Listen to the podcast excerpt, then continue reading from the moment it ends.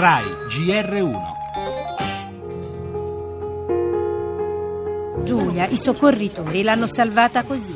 Dai Giulia, dai Giulia, piano piano. Oh, attenta la testa. Dopo ore sotto le macerie ce l'ha fatta. Dai.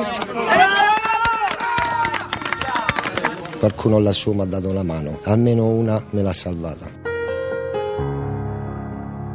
Lo tirano fuori su una barella, questo bambino di circa sei anni, ancora indosso il pigiama blu. Sotto le macerie di Amatrice c'è un'altra vita da salvare, è una bimba di sei mesi. La speranza è che si ricordi poco di quello che è successo, anzi se non si ricorda nulla è meglio, a noi interessa solo averla tratta fuori in buone condizioni.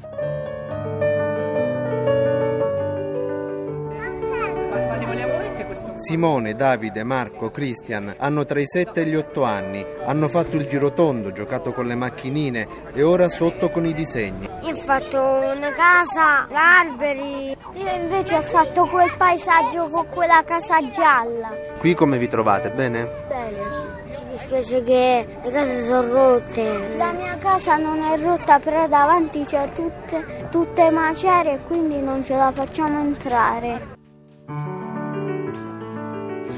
Giulia, Giorgio, Marco, Simone, siamo abituati a vederli come più vulnerabili, indifesi, ma per certi versi sono loro, i bambini, i più forti, in grado di reagire grazie anche alla semplicità con cui vedono il mondo, anche quando è il mondo a crollare letteralmente attorno a loro.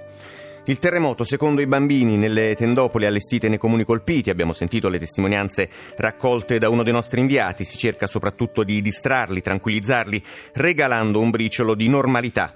Bambini che giocano per aggrapparsi alla vita, come hanno fatto quelli che hanno resistito per ore sotto le macerie prima di rivedere la luce grazie all'impagabile lavoro di soccorritori e volontari con cani al seguito. Sono anche queste le storie che danno la forza per andare avanti mentre tutto attorno è solo polvere e detriti.